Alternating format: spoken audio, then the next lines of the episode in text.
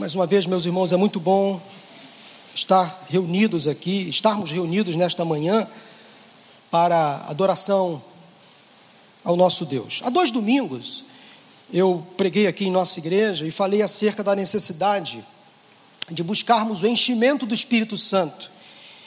E hoje eu gostaria de dar prosseguimento àquele tema, àquela ideia central. Porque crentes cheios do Espírito receberão poder, serão avivados, darão testemunho na sociedade, serão canais de bênçãos de Deus em suas famílias, em suas igrejas. Eu tenho chegado a uma conclusão nos últimos dias, em função do momento que estamos passando no país e no mundo, é que nós precisamos de um avivamento. E essa necessidade, meus irmãos, é urgente. A oração que precisamos fazer nesta manhã é a seguinte: aviva-nos, Senhor. Traga sobre nós a unção do Teu Espírito Santo, de modo que sejamos crentes sedentos da palavra, de modo que sejamos crentes adeptos à oração, a uma vida de santidade.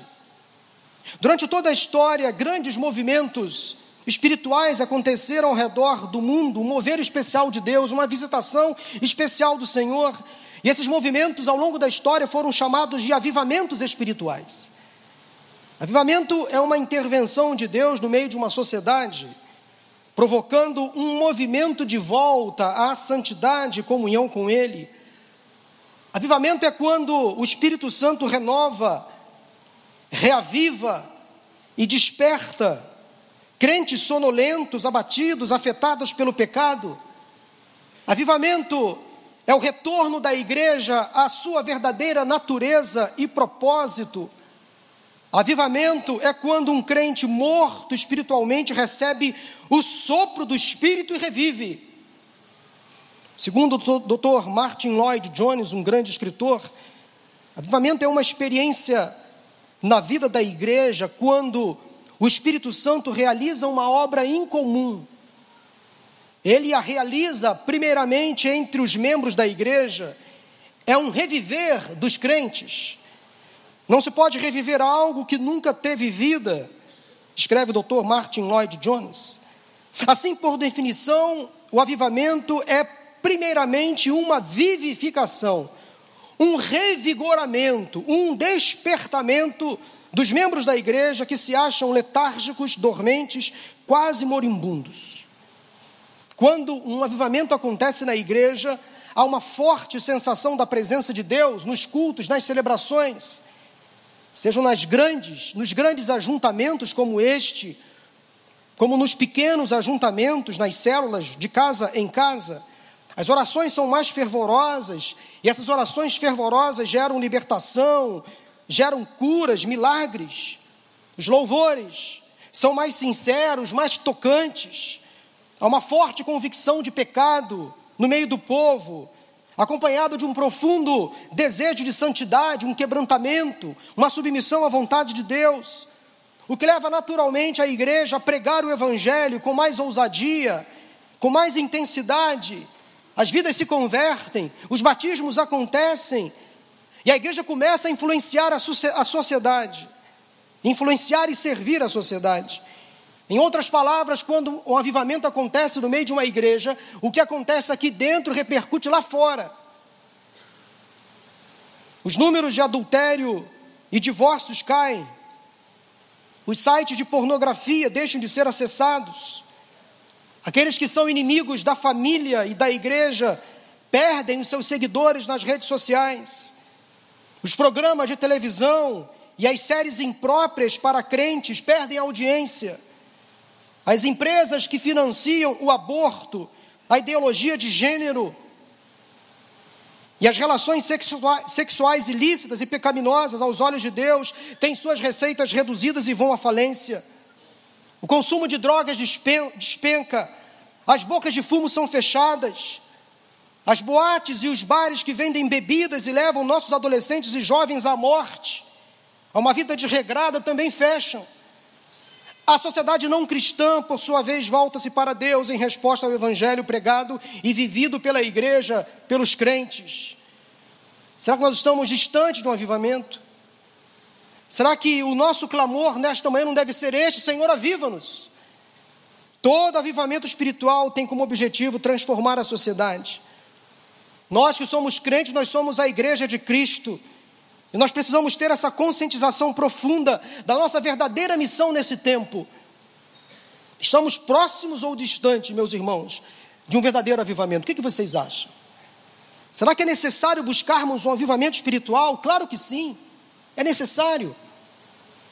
Será que precisamos de um avivamento? Sim, claro que precisamos.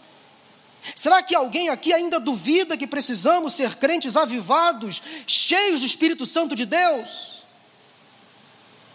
Eu encontro pelo menos cinco razões para pedirmos a Deus por um avivamento. Primeira razão é porque o homem está em crise, o ser humano está em crise crise de valores, crise de identidade. As pessoas não sabem mais quem elas são. Segunda razão que me leva a crer que nós precisamos de um avivamento é porque as famílias estão em crise, os casamentos estão em crise, os relacionamentos entre pais e filhos e entre irmãos estão em crise. Uma outra razão que me leva a crer que nós precisamos de um avivamento é porque as igrejas estão em crise. Há hoje uma pregação muito leve. Há um liberalismo teológico invadindo muitos púlpitos, que se transformaram em lugares de uma pregação politicamente correta. Uma outra razão que me leva a crer que nós precisamos de um avivamento é porque a nação está em crise, o país está em crise, dividido. E finalmente, a quinta e última razão que me leva a crer que nós precisamos de um avivamento é que o mundo está em crise. As nações estão em crise. Ao analisarmos historicamente o movimento do povo de Deus, desde os relatos do Antigo Testamento até a igreja dos nossos dias, passando pelo Novo Testamento, nós notamos grandes movimentos espirituais, grandes avivamentos que geraram transformação de vidas, impacto social, milagres sobrenaturais, conversões, batismos. Alguns estudiosos afirmam que somente nas páginas do Antigo Testamento nós encontramos aproximadamente 12 episódios de avivamento espiritual que aconteceu no meio do povo hebreu. Eu destaco apenas alguns. Avivamento com Moisés, lá em Êxodo capítulo 19, capítulo 33. Avivamento com o rei Josafá, em 2 Crônicas, capítulo 20 Avivamento com Esdras e Neemias. No chamado mundo moderno também ocorreram grandes movimentos espirituais que a história conta. Na Europa e nos Estados Unidos, a partir do século XVIII, eu vou citar aqui alguns nomes, talvez alguns de vocês conheçam, já ouviram falar. Homens como Jonathan Edwards, com sua simplicidade de vida e muita oração, exerceu um grande impacto sobre as pessoas. George Whitfield foi um outro grande avivalista desse período, século XVIII. E o resultado do trabalho desses homens foi milhares de conversões, o surgimento de muitas igrejas. O que dizer de John Wesley, Charles Finney, Charles Spurgeon, que foi professor de crianças na escola bíblica dominical e viu muitos pais se converterem com o testemunho dos seus próprios filhos. Spurgeon foi um grande pregador do Evangelho, um pregador das massas, das multidões. Sinais e prodígios eram comuns nos cultos em que ele pregava. Você talvez já deve ter escutado falar de Moody, que viveu entre 1837 e 1899 nos Estados Unidos da América. E calcula-se que quase meio milhão de pessoas se entregaram a Cristo por intermédio de Moody. Mais recentemente, impossível esquecer a obra e o legado deixados por Billy Graham em todo o mundo. A Coreia do Sul, na década de 80, foi fortemente impactada pela vida de um pastor chamado Po Yong-shu. Hoje em dia, ao redor do mundo, Deus tem levantado uma geração de adolescentes e jovens comprometidos com a palavra de Deus. Igrejas ao redor do mundo, nas mais diversas partes deste planeta, conhecidas ou anônimas, com seus líderes, homens e mulheres, têm feito grandes coisas nos cinco continentes, através da pregação da palavra e do louvor. Quem ousa negar que em diversas partes do mundo, inclusive nos países fechados ao Evangelho, como China, Coreia do Norte e tantos outros, Deus não está levantando uma igreja forte e vibrante. Sim, Deus está levantando. Meio que, mesmo que de casa em casa, Deus está surgindo nesses, fazendo surgir nesses lugares impedidos da pregação pública do Evangelho, Deus está levantando uma igreja forte e vibrante. Há testemunhos de conversões nos países fechados ao Evangelho. Isto é um prenúncio de um avivamento, mas ainda é pouco. Queremos mais. Eu penso que ainda estamos um pouco distantes de um verdadeiro avivamento espiritual. Mas precisamos começar. A nossa meditação nesta manhã será baseada no primeiro avivamento espiritual que aconteceu na igreja cristã, que até hoje serve de exemplo para todos nós. No Novo Testamento, a igreja chamada primitiva, mas como sabemos, de primitiva não tinha nada, porque era uma igreja muito avançada para os padrões daquela época. Essa igreja realizou grandes coisas. E essa igreja chamada de primitiva, com aqueles crentes Muitos deles que conviveram com Jesus, aquela igreja impactou, revolucionou o mundo daquela época. O livro de Atos dos Apóstolos registra o momento em que os crentes foram cheios do Espírito Santo. Abra sua Bíblia em Atos. Porque depois que Jesus ressuscitou, durante 40 dias ele continuou aparecendo aos seus discípulos, ensinando acerca do reino de Deus e lembrando a cada um deles acerca de uma promessa feita. Eles deveriam permanecer em Jerusalém até que do alto recebessem o Espírito Santo, o poder para testemunhar. Quando Jesus foi elevado ao céu, ele se despediu dos seus seguidores. Aquelas pessoas ficaram ali atônitas, perplexas, Olhando para o céu, dois anjos apareceram a elas e disseram: O que, que vocês estão olhando? Como se quisessem dizer para eles: Vamos lá, mão à obra. Prossigam, a promessa se cumprirá. Vocês não estarão sozinhos. Daí Pedro assume a liderança daquele grupo. Quase 120 cristãos se uniram aos discípulos. Chegou a festa das primícias, a festa dos Pentecostes, ou dia do Pentecoste. 50 dias depois da festa da Páscoa, e algo maravilhoso aconteceu naquele lugar onde estavam reunidos. Os discípulos experimentaram uma visitação divina especial naquele lugar, acompanhada de algumas manifestações visíveis e audíveis, que foi capaz de convencê-los de que Deus estava ali cumprindo uma promessa, o envio do seu Espírito sobre eles.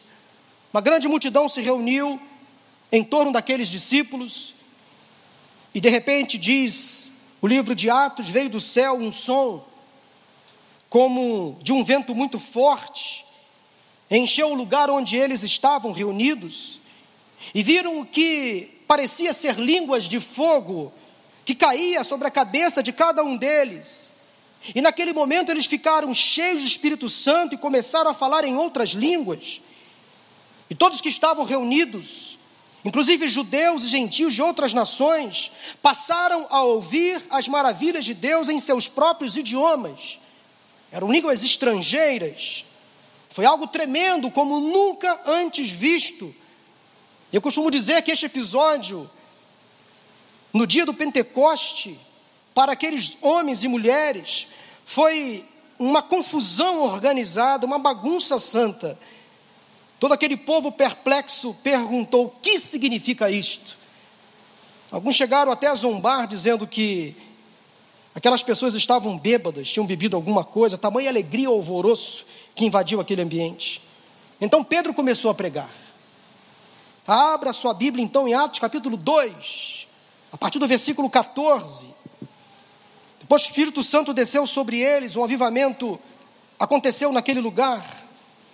Vamos olhar para esse texto e entender o que, o que o Espírito Santo faz na vida de um crente, quando este crente permite ser cheio do Espírito. Como o avivamento acontece e a sua repercussão. O livro de Atos dos Apóstolos é repleto de sermões e discursos como este que vamos ler agora. São 15 sermões no total e Pedro, sozinho, é o autor de oito sermões ou discursos. Evangelista Lucas, autor de Atos, resume muito bem a pregação de Pedro. Vamos ler Atos capítulo 2, a partir do versículo 14. Assim diz a palavra do Senhor para todos nós nesta manhã. Então Pedro levantou-se com os onze e em alta voz dirigiu-se à multidão: Homens da Judéia e todos os que vivem em Jerusalém, deixem-me explicar isto. Ouçam com atenção. Estes homens não estão bêbados, como vocês supõem. Ainda são nove horas da manhã. Ao contrário, isto é o que foi predito pelo profeta Joel. Nos últimos dias, diz Deus, derramarei do meu espírito sobre todos os povos. Os seus filhos e suas filhas profetizarão. Os jovens terão visões, os velhos terão sonhos. Sobre os meus servos e as minhas servas derramarei do meu espírito naqueles dias e eles profetizarão. Mostrarei maravilhas em cima no céu e sinais embaixo na terra: sangue, fogo e nuvens de fumaça. O sol se tornará em trevas e a lua em sangue, antes que venha o grande e glorioso dia do Senhor. E todo aquele que invocar o nome do Senhor será salvo. Israelitas, ouçam estas palavras. Jesus de Nazaré foi aprovado por Deus diante de vocês, por meio de milagres, maravilhas e sinais que Deus fez entre vocês por intermédio dele como vocês mesmos sabem, este homem lhes foi entregue por propósito determinado e pré-conhecimento de Deus, e vocês, com a ajuda de homens perversos, o mataram, pregando-o na cruz. Mas Deus o ressuscitou dos mortos, rompendo os laços da morte, porque era impossível que a morte o retivesse.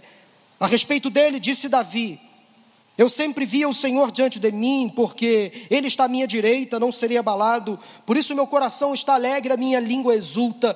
O meu corpo também repousará em esperança, porque tu não me abandonarás no sepulcro, nem permitirás que o teu santo sofra decomposição. Tu me fizeste conhecer os caminhos da vida e me encherás de alegria na tua presença. Irmãos, posso dizer-lhes com franqueza que o patriarca Davi morreu e foi sepultado, e o seu túmulo está entre nós até o dia de hoje.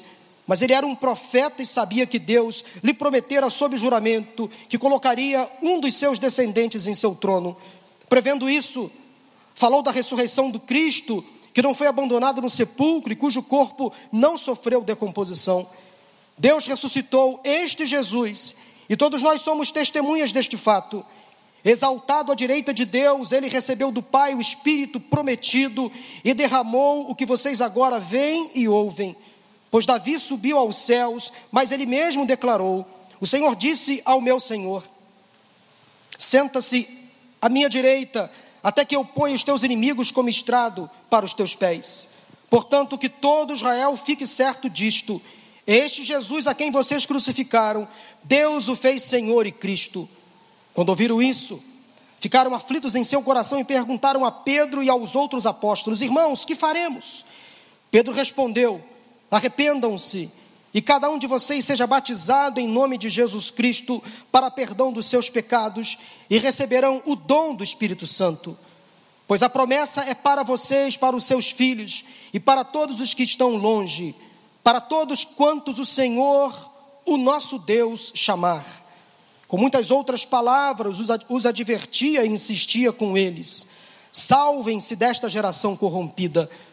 Os que aceitaram a mensagem foram batizados. E naquele dia houve acréscimo de cerca de 3 mil pessoas. Louvado seja o nome do Senhor. Minha esperança nesta manhã é simples: que eu e você experimentemos o poder e as mudanças que o Espírito Santo traz. Que a nossa oração seja: aviva-nos, Senhor. Que cada crente nesta manhã saia daqui hoje com esta missão de orar mais, ler mais a palavra, se santificar mais, estar mais em comunhão com o Senhor, porque nós precisamos neste tempo de uma igreja avivada, que faça a diferença. Algumas lições que precisamos aprender para que um avivamento aconteça. Primeiramente, em cada um de nós e depois na vida da igreja. A primeira lição, anote no seu coração, por favor, é que o Espírito que desceu em Pentecoste precisa descer entre nós. Versículos 16 a 21. O avivamento que aconteceu lá em Jerusalém, precisa acontecer aqui, no Rio de Janeiro, no Brasil, no Recreio dos Bandeirantes. O mesmo Espírito que visitou aquelas pessoas precisa visitar cada um de nós nesta manhã, aqui neste lugar ou de casa em casa. Pedro inicia a sua pregação dizendo o seguinte: o Espírito Santo chegou, nos visitou, veio. Ele diz, ele diz então o que tinha acontecido naquele lugar era o cumprimento de uma promessa feita há anos atrás pelo profeta Joel. Este é um incrível ponto de partida, meus irmãos e amigos, para a mudança na vida de um crente, ser cheio do Espírito Santo de Deus. E a visitação do Espírito Santo na vida de um crente está incluída no plano de Deus, na agenda de Deus, há um propósito dele e nele para nos encher do seu Espírito. Pedro inicia o seu sermão acalmando as pessoas acerca daquela manifestação. Ouçam, ouçam, ninguém aqui está bêbado. Ainda são nove horas da manhã. O que vocês presenciaram é apenas o cumprimento de uma profecia. O Espírito Santo estava sendo derramado sobre todas aquelas pessoas. Não mais a um grupo restrito de sacerdotes ou profetas, não mais a um povo, mas para todas as pessoas, bastaria crer, pedir. O Espírito Santo é uma dádiva que Deus oferece a todo aquele que pede para ser cheio, que crê na promessa e proclama o nome do Senhor. Deus declarou: derramarei do meu espírito sobre todos os povos, sobre toda a carne, e quando Pedro reafirmou todos os povos, ele quis dizer em alto e bom som para todas as pessoas. O Espírito estava disponível naquele lugar para todas as pessoas, como o Espírito Santo de Deus está disponível neste lugar para todas as pessoas. Basta crer, basta pedir, basta orar, basta conhecer mais a palavra. Sem distinção, os filhos e filhas, os homens e as mulheres, as crianças, os adolescentes, jovens e adultos, idosos. O Espírito Santo cai sobre todos. Os senhores e os servos, reis e plebeus, dos mais influentes aos menos influentes, todos podem receber o Espírito Santo. O Espírito está disponível para os religiosos, para os não religiosos, para a classe alta, para a classe baixa, não há discriminação. O Espírito é para todos. Nós precisamos clamar, Senhor, desça sobre nós o teu Espírito Santo. Com a mesma experiência que aqueles crentes tiveram lá em Pentecoste, em Jerusalém, possamos ter nos dias de hoje. Senhor, aviva-nos. Todo aquele que crê e confessa Jesus como Senhor e Salvador, recebe o Espírito Santo no ato da sua conversão, mas é no processo da santificação que essa pessoa vai se enchendo do Espírito. Um crente cheio do Espírito Santo é um crente avivado é um crente que se afasta do pecado, dos maus comportamentos e passa a influenciar a sociedade com as suas atitudes, com as suas palavras. Aqueles discípulos já tinham recebido o Espírito, mas eles precisavam ser cheios, porque havia uma missão a cumprir: influenciar e impactar o mundo. Eu disse aqui há dois domingos atrás que o Espírito que recebemos no ato da nossa conversão não é suficiente. Pode parecer uma aberração teológica, mas não é. Recebemos o Espírito quando nos convertemos, mas cabe a cada um de nós buscar mais desse Espírito. Nós precisamos pedir, clamar e permitir ser cheio do Espírito Santo de Deus. E esse enchimento só virá através de uma iniciativa nossa, de orar mais, ler mais a palavra, ter mais comunhão com Deus. Quanto mais oração, mais comunhão com Deus, mais louvor no meio da igreja, André e Priscila, mais o Espírito é derramado mais santos seremos. Não no sentido literal da palavra, mas separados do pecado, afastados das práticas pecaminosas. Aí nós estaremos influenciando a nossa sociedade, a começar na nossa família. Uma igreja cheia do Espírito é uma igreja que caminha em unidade, sem diferenças. Pensem nisso. Pais e filhos, jovens e velhos, ricos e pobres, se unindo como num só corpo, as classes econômicas se unindo por causa do mesmo Espírito, a unidade entre o povo de Deus quando o Espírito está presente. Eu sou de uma época, e creio que aqui muitos viveram, o Evangelho na década de 80, década de 90 também, quando as igrejas evangélicas elas eram muito separadas, muito desunidas, cada um no seu gueto. no seu nicho, na sua porta, né, Rogério? Pastor Rogério. E nós não nos misturávamos muito por causa de algumas diferenças doutrinárias, algumas rixas sem nenhum fundamento ou necessidade. Mas Deus fez quebrar essas diferenças no meio do seu povo. Hoje nós somos um só povo, com as nossas diferenças sim, mas não nos impede de servir ao mesmo Deus, de estar reunidos no mesmo lugar. A nossa igreja, por exemplo, ela tem uma característica muito interessante, que ela recebe a cada movimento de membros, que acontece de dois em dois meses, muitos crentes que vêm de outras denominações, crentes presbiterianos, congregacionais, metodistas, assembleianos do reteté. E se sentem bem aqui no meio de nós, porque percebem que nesta igreja há o mesmo espírito que eles recebiam lá. Alguns anos atrás isso era impossível, porque as pessoas achavam que o Espírito Santo era propriedade delas, da igreja delas, da denominação delas, do grupo delas. Mas Deus fez quebrar essas barreiras. E hoje nós temos um povo que se reúne. Louvado seja o nome do Senhor, e lá no céu nós não vamos ter plaquinhas. Não vamos ter plaquinhas. Porque o Espírito é para toda a carne, todas as pessoas. Mas Satanás ele é muito sujo. Ele veio para matar, roubar e destruir. Vou falar sobre isso no culto da próxima quinta-feira. O que, que Satanás está fazendo hoje como estratégia? Ele está nos dividindo por causa da política, das ideologias. Vocês têm percebido isso, irmãos? Ou só eu tenho tido esta visão?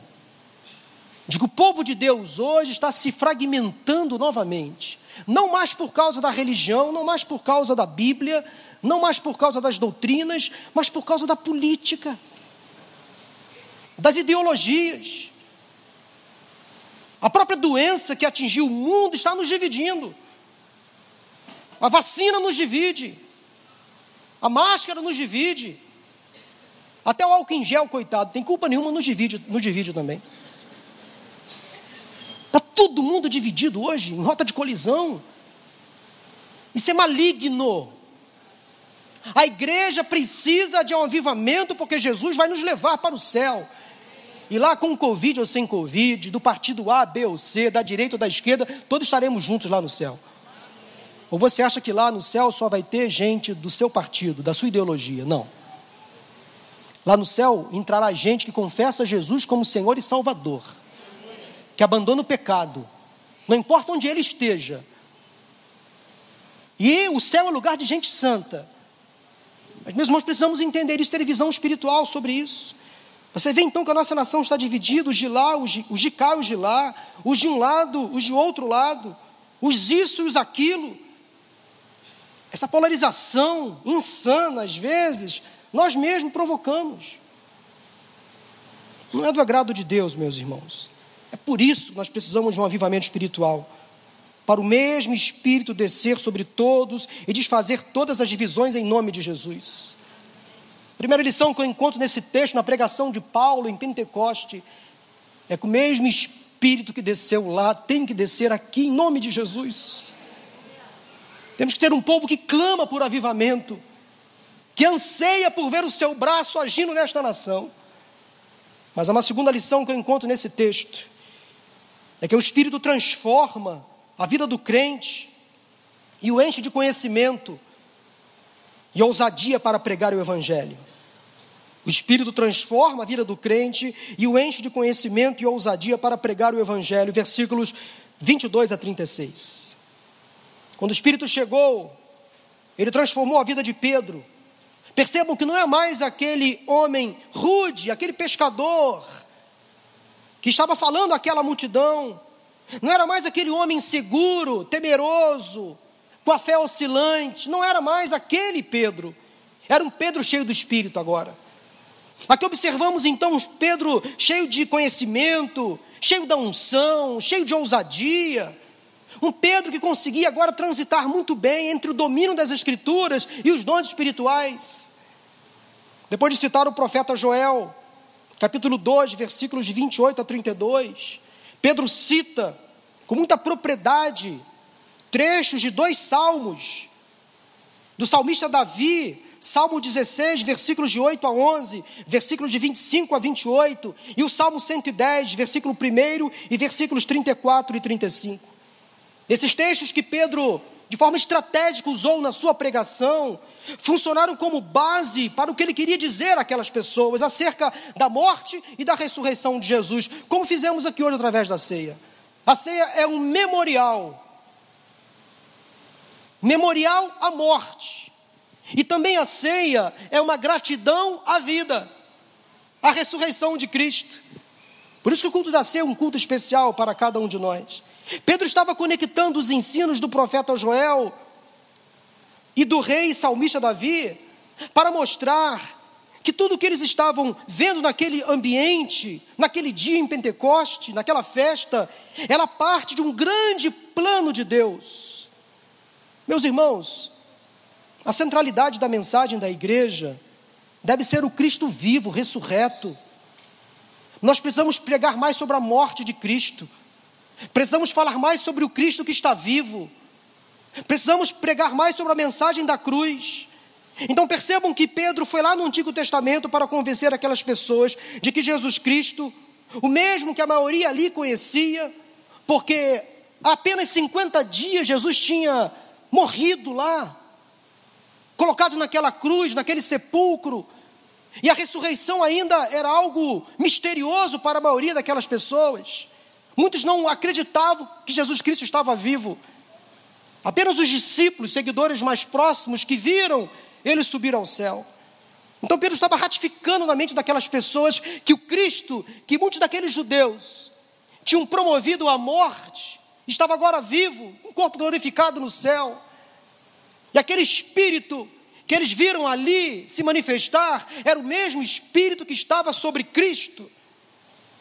A pregação de Pedro naquele lugar era a pregação de um homem cheio da unção do Espírito Santo.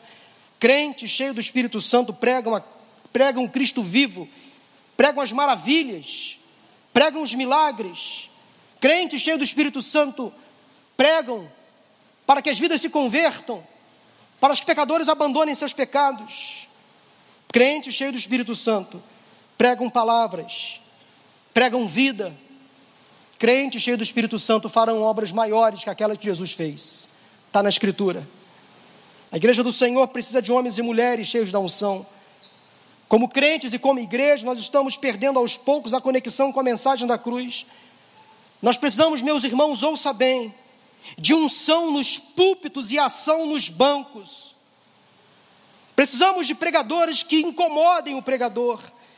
Não podemos mais nos contentar com pregações apenas atraentes, motivacionais, de autoajuda, engraçadas, que massageiam o ego do ouvinte. Não podemos nos contentar apenas com essas mensagens. Precisamos ouvir mais pregações confrontadoras, verdadeiras, que nos levem a um quebrantamento. Precisamos de mensagens menos estéticas e mais éticas Precisamos ouvir pregações eficientes, sim, mas que sejam eficazes. Precisamos ouvir pregações carismáticas, que nos leve à mudança de caráter. Precisamos de mais simpatia, mas também de mais empatia, sem dúvida. Nunca devemos deixar de pregar a palavra, porque quem transforma a vida de uma pessoa e a faz nova criatura e cheia do Espírito Santo é a pregação da palavra de Deus a Bíblia Sagrada, não é a sociologia, não é a filosofia, não é a psicologia e outras ias que transformam de fato o indivíduo, é a palavra de Deus. Mas observe o seguinte paradoxo desse tempo, meus irmãos. Estamos vivendo um tempo em que a espiritualidade parece que está em alta. É um paradoxo. Nunca se leu tanto, se ouviu tanto, se viu tanto sobre Deus, sobre Jesus Cristo, sobre o Espírito Santo. É na televisão, no rádio, na internet, nas livrarias, nas redes sociais. Nunca se produziu tanto material sobre vida cristã, sobre fé, sobre devoção. Portanto, o que nós percebemos em muitos cultos evangélicos, por exemplo, é uma enormidade de pessoas à frente vindo à frente nos apelos, aos prantos. Isso acontece. Mas depois não demonstram mudança na mente nem no comportamento. São pessoas que frequentam os nossos cultos, as nossas igrejas, se emocionam com o louvor, se constrangem com a pregação da palavra, mas alguma coisa acontece que ao sair da porta para fora esquecem tudo que ouviram, os compromissos que fizeram, as lágrimas que derramaram no altar, e parece que nada muda, não faz diferença lá fora. O que está acontecendo? Essas pessoas parecem que não querem carregar a cruz, não querem pagar o preço, não querem negar a si mesmas, não querem abandonar certas práticas erradas, vícios, pecados de estimação. Eu sei que esta palavra é dura demais. Eu não queria estar pregando essa mensagem hoje. Uma luta que eu travo às vezes com Deus, como muitos pregadores travam. Senhor, pega leve através de mim. Deixa eu pregar uma mensagem mais light, mais animadora, mais motivacional, apesar das contas, assim, os dias estão tão difíceis, né? Mas às vezes Deus contraria o pregador. Paulo, você é apenas um vaso. Eu vou te encher, fala a igreja. Palavras duras precisamos às vezes ouvir, meus irmãos. E não tenham dúvida que palavras duras, primeiramente, são duras para o pregador. Grande responsabilidade. Eu estou aqui pregando diante de vocês mas as pernas tremem. Há um peso de responsabilidade neste lugar. Nosso pastor nos dá a liberdade para pregar aquilo que o Espírito Santo fala ao nosso coração. Porque ele é um homem assim. Mas, meus irmãos, às vezes é difícil demais pregar a igreja. Porque convenhamos, seria muito melhor eu pregar uma mensagem para fazer vocês para fazer vocês sair daqui hoje sorrindo, gargalhando, mas eu não quero ser conhecido como um pastor que faz rir. Eu prefiro ser conhecido como um pastor que faz chorar. Mas seja um choro de quebrantamento, de humilhação, de restauração, de transformação de vidas, de milagres, de curas. Que o seu choro, meu irmão, leve você a se santificar, a restaurar o seu casamento, a investir na sua família, a ser o melhor profissional lá na sua empresa, a pagar os seus impostos em dia, a pagar as suas multas no trânsito, a devolver o troco corretamente. É assim que a gente transforma a sociedade. A não se envolver com a corrupção. É assim que a gente se envolve com a sociedade, transforma a sociedade. Por que, que a política hoje no Brasil virou um caos? Que durante muito tempo nós, enquanto povo de Deus, nos omitimos distorcemos aquela doutrina ou ideia vinda da reforma, da separação entre igreja e Estado. Distorcemos aquela visão. Muitos se afastaram da vida pública. Não ocuparam os lugares onde hoje deveriam ser ocupados pelos crentes em Jesus. É como na parábola do espinheiro, uma vez eu preguei aqui, Juízes, se não me falha a memória, capítulo 9. Quando as boas árvores se isentam se inibem, se omitem do trabalho, vem o espinheiro e faz o trabalho. Entendem o que estou dizendo? Nós precisamos ocupar os nossos lugares. São os crentes em Jesus transformados, cheios do Espírito Santo de Deus, que tem que estar lecionando nas universidades. Lecionando matérias, não ideologias não sendo militante político nas universidades. São os crentes que precisam estar nas empresas públicas e privadas, nas grandes corporações, são os crentes em Jesus. Na política também são os crentes em Jesus. Na mídia, na comunicação, os crentes em Jesus têm que estar lá. Porque crentes cheios do Espírito Santo não se amoldam aos padrões deste mundo, mas transformam o mundo. Quantos crentes hoje se amoldando às ideologias, se aperfeiçoando, se ajustando a ideologias completamente contrárias à palavra? Esses crentes precisam ser cheios do Espírito Santo de Deus. É por isso, meus irmãos, nós precisamos ser uma igreja cheia do Espírito Santo, avivada. Porque um crente que tem a mente firmada em Cristo, A mente renovada, pastor Rogério, em Cristo, é um crente que não se influencia quando alguém chegar à porta dele e falar assim: ideologia de gênero, liberação das drogas e do aborto.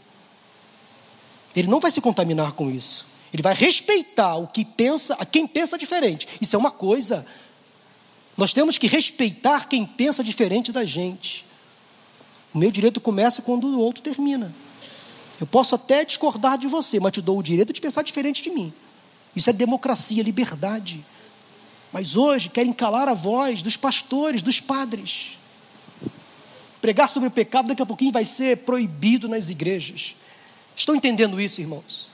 É por isso que precisamos de uma igreja cheia do Espírito Santo de Deus. Uma igreja que vai ser perseguida, mas vai perseguir o pecado combater o pecado, não o pecador, pregar a mensagem do Evangelho. Eu poderia dizer muitas coisas aqui, mas há casais que parecem não se importar mais com o adultério, nem com o divórcio, com a promiscuidade. Há homens envolvidos pela pornografia, pela imoralidade sexual, que perderam há muito tempo o temor a Deus.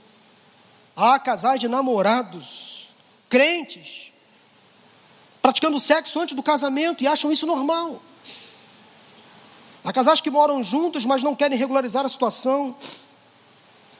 Eu costumo dizer para casais que tudo que começa da maneira errado, errada, vai dando errado até o final, a não ser que os dois resolvam consertar. Olha só, vamos parar com esse, como diz o pastor Clóvis, tico-tico no fubá. Vamos parar com, essa, com esse rame-rame, vamos acertar a nossa vida. Vamos andar em santidade com Deus. Há meninos e meninas, crianças e adolescentes criados na igreja, sendo fortemente impactados pela ideologia de gênero, assumindo com muita naturalidade, permissividade, sem temor algum, um comportamento homoafetivo, até mesmo bissexual, adotando tais, práticas, influenciando outros a fazerem o mesmo. Eu recebi esta semana de um irmão da nossa igreja, que eu não vou citar o nome, obviamente, por questões éticas, um pedido de oração. Ele, sem citar nomes também, diz: Pastor, o que eu posso fazer? Qual a sua opinião? Ele, ele disse a seguinte, o seguinte fato, não é hipótese, é um fato. Uma criança, um menino de 12 anos, 12 anos, está se sentindo atraído por um outro menino de 14 anos. E esse menino de 12 anos está sendo atendido por uma psicóloga. E esse irmão vem perguntar, pastor, o que o senhor faria nesse caso? Claro, eu respondi como psicólogo, através da ética profissional, mas também tive que responder como pastor, através da ética bíblica. Mas, meus irmãos, a situação está difícil demais. Está muito complicada. Quem lida aqui na área da educação sabe o que eu estou falando. Essa geração que está aí, de adolescentes e jovens, é uma geração que está sofrendo demais. Satanás está batendo pesado nessa geração. Somos nós, igreja, somos esperança para essa gente. Que não temos que nos conformar com o que está acontecendo aí, irmãos. Senhor, aviva-nos, para que sejamos voz profética, profetas da esperança e não do caos. A igreja não pode deixar apagar o fogo do Espírito. Nós precisamos ser crentes praticantes, não apenas ouvintes. Como o avivamento virá desse jeito? Você pode estar se perguntando, pastor, como faço para ser um crente avivado, cheio do conhecimento, com ousadia para pregar o Evangelho? Deixe-se encher pelo Espírito Santo, meu irmão, minha irmã. É o Espírito que vai fazer em você a obra. 2 Timóteo 1,17 fala assim: o Espírito que Deus nos deu não é de covardia, mas de poder, mas também de amor e de equilíbrio.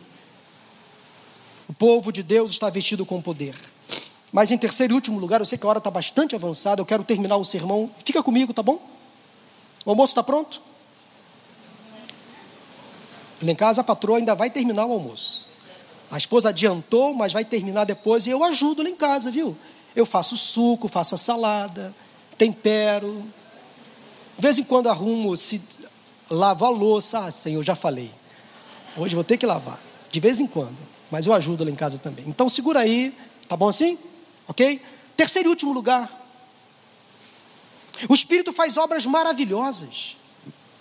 Em primeiro lugar, eu falei que o Espírito que desceu lá tem que descer aqui, ok? Em segundo lugar, eu falei que o Espírito transforma, dá ousadia para o crente pregar o Evangelho, transformar a sociedade. Mas em terceiro e último lugar, o Espírito faz obras maravilhosas. Versículos 37 a 41. Porque quando terminaram de ouvir o discurso de Pedro, aquelas pessoas ficaram tão maravilhadas. A expressão do versículo 37, que diz que elas ficaram aflitas em seu coração, ela é muito emblemática. Demonstra comoção, resignação, envolvimento com a mensagem. Que faremos, irmãos? Que faremos? Disseram aqueles homens, aquelas mulheres, aqueles judeus, aqueles gentios. Uma multidão tinha ouvido Pedro falar e de repente parece que uma luz se acendeu dentro deles. Era o Espírito Santo trabalhando para tornar suas consciências ainda mais sensíveis ao toque de Deus. O Espírito Santo, então, ele começou a abrir o entendimento daquelas pessoas. É o Espírito Santo que nos convence do pecado, diz a palavra.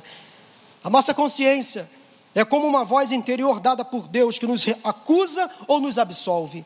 A nossa consciência pode nos levar para um lado ou para o outro, e na maioria das vezes, sem a presença forte, marcante do Espírito Santo de Deus, nós podemos ser tentados a dizer não ao chamado de Deus.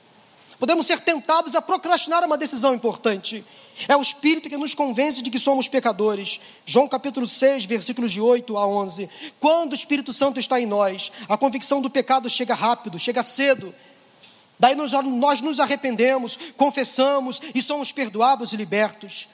Pedro, quando terminou de pregar, percebendo que aquela multidão estava ávida, atenta à pregação do Evangelho, ele aproveitou a mente que a mente e o coração daquelas pessoas estavam abertas para a pregação do Evangelho, daí ele fez um apelo.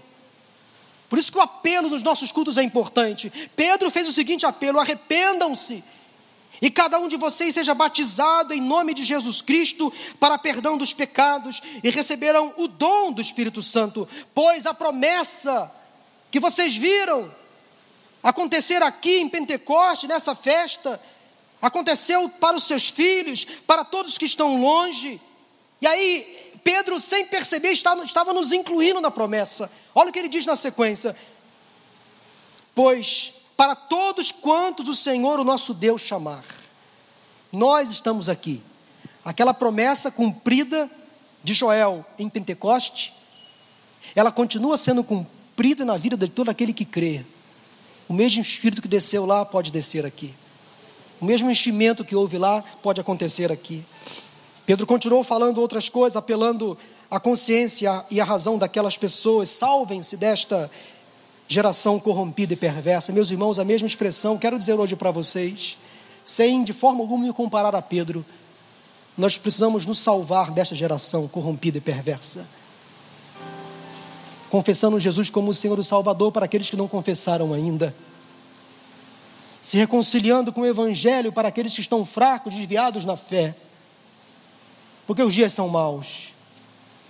E eu creio que um derramar do Espírito Santo na vida da igreja vai, de uma certa forma, não no sentido cronos, mas no sentido kairos, acelerar a volta de Jesus.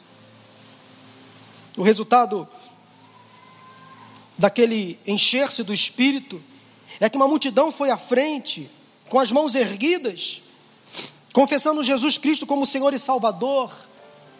Provavelmente aqueles homens e mulheres estavam no pátio do templo em Jerusalém, era um lugar aberto.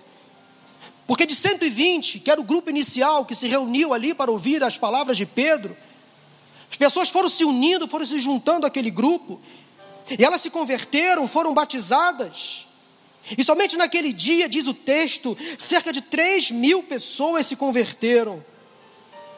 E o resultado nós percebemos no versículo seguinte, a partir do versículo 42 a 47. E quer saber mais como a igreja se tornou depois daquele avivamento? Leia o restante do livro de Atos dos Apóstolos. O resultado do derramamento do Espírito na vida dos crentes é o surgimento de grandes, maravilhosas, extraordinárias obras. Vidas quebrantadas, abandonando o pecado, casamentos e famílias sendo restaurados conversão, batismos, curas, sinais e prodígios. Eu creio numa igreja neotestamentária. Eu creio que os mesmos dons que Deus derramou sobre a vida daqueles primeiros cristãos, Ele pode derramar entre nós nesta manhã, nestes dias. Ó oh, Deus, aviva-nos. Jesus disse, Mateus capítulo 28, para encerrar, versículo 19 e 20: Portanto, vão e façam discípulos de todas as nações, batizando-os em nome do Pai, do Filho e do Espírito Santo, ensinando-os a obedecer a tudo o que eu lhes ordenei, e eu estarei sempre com você até o fim dos tempos. O ide por todo mundo tem que ser simplificado e praticado a partir de pequenos começos. Porque há crentes que não querem praticar o id porque acham que o id é muito id. Não, o id é pouco id. É pouco id, vou explicar para vocês agora. Vão. Eu quero personalizar essas palavras de Jesus para cada um de nós. Vão, cada um para as suas casas e façam discípulos. Vão, cada um para seus locais de trabalho e façam discípulos. Vão, cada um para os seus locais de estudo e façam discípulos. Vão para as ruas e façam discípulos. Vão para o comércio e façam discípulos. Vão para os hospitais e até para os cemitérios e façam discípulos. Vão para as academias, campos de futebol e façam discípulos. Vão para as redes sociais e façam discípulos. Vão e façam discípulos. As situações de crise sempre são oportunidades para avivamento. A única solução para a nossa vida pessoal, nossas famílias, nossas igrejas, nosso país e o nosso mundo é um poderoso avivamento espiritual. A solução não está na figura de um homem, de uma pessoa, de um político, está no nome de Jesus Cristo. É Ele que vem para sarar esta terra. Eu queria cantar um louvor. Eu disse que, para mim mesmo, que hoje eu não cantaria. Quem esteve aqui há dois domingos atrás viu que eu cantei alguns hinos. Mas eu escolhi um hino final para cantar e a Priscila e o André vão cantar Atos 2. Mas antes de Atos 2, eu quero cantar um hino que fala muito ao meu coração. Vem cá. Vento de avivamento. Eu não sei o tom, pastor Guilherme. Começa assim. O meu coração tem anseio de ver tua glória, enchendo a terra como as águas cobrem o mar. Ver se cumprindo na igreja a promessa que diz: aquele que crê a obras. Aquele que crê, obras ainda maiores fará. O muito nós temos visto. O muito que nós temos não passa de gotas. Não passam de gotas. Diante daquilo que podes e queres fazer. Diante daquilo que podes e queres fazer. Ó faz chover, oh, faz chover, Senhor. Águas que reguem a terra. Que, reguem a terra. que façam brotar as sementes. Brotar as dos frutos de um avivamento. Ó, oh, faz chover, Senhor. Ó, oh, faz chover, Senhor.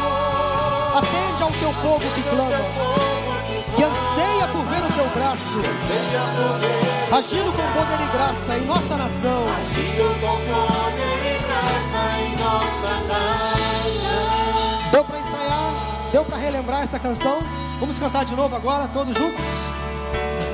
O meu coração tem anseio de ver tua glória, enchendo a terra como as águas cobrem o mar, enchendo a terra como as águas cobrem o mar, de ver se cumprindo na igreja a promessa que diz.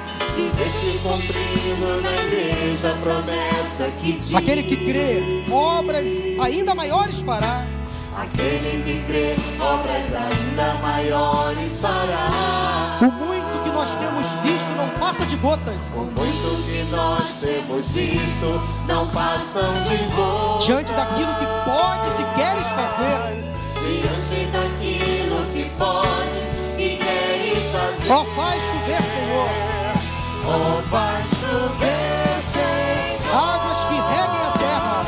Águas que reguem a terra. Que façam brotar as sementes. Façam brotar as sementes. Frutos de um avivamento. Ó, oh, faz chover, Senhor. Ó, oh, faz chover, Senhor. Atende o teu povo que clama. Atende o teu povo que clama. Que anseia por ver o teu braço. isso, agindo com poder e graça em nossa nação, em nosso Brasil. Ó, faz chover, Senhor. Ó, faz chover,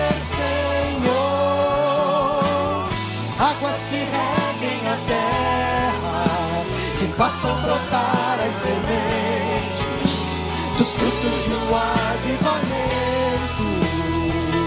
Ó, faz chover, Senhor. Atende o teu povo que clama, que anseia por ver o teu braço. Agindo Com poder e graça em nossa nação. agindo com poder e graça, Agindo na sua casa, no seu lar, na sua família, na nossa igreja. Agindo com poder e graça em nossa nação. Olha, antes da música final, pode aplaudir ao Senhor, se é para o Senhor, pode aplaudir. Espera só mais um pouquinho, porque eu não sou Pedro, mas também gosto de fazer apelo. Arrependei-vos, confessem Jesus como Senhor e Salvador e sejam batizados em nome do Pai, do Filho e do Espírito Santo de Deus.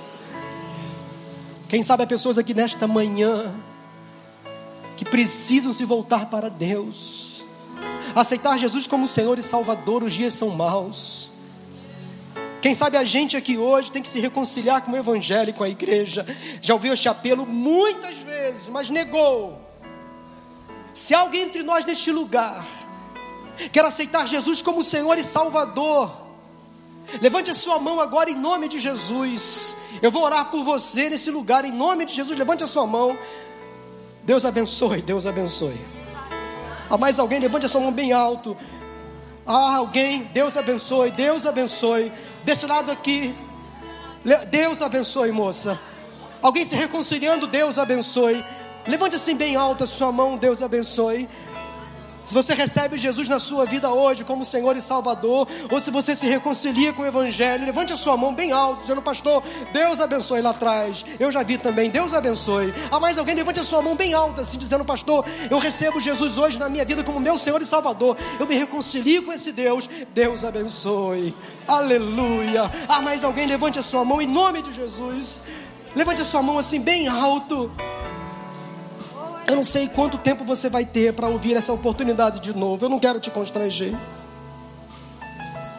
Não quero te envergonhar. Não quero te amedrontar. Eu quero ser real com você. Deus dá oportunidades. E hoje, se ouvides a voz, não endureça o seu coração. Há mais alguém, levante a sua mão em nome de Jesus. Eu vou orar por você. Levante bem alta a sua mão, dizendo, pastor, ore por mim. Eu entrego a minha vida a Cristo nesta manhã. Levante a sua mão em nome de Jesus. Aleluia, aleluia.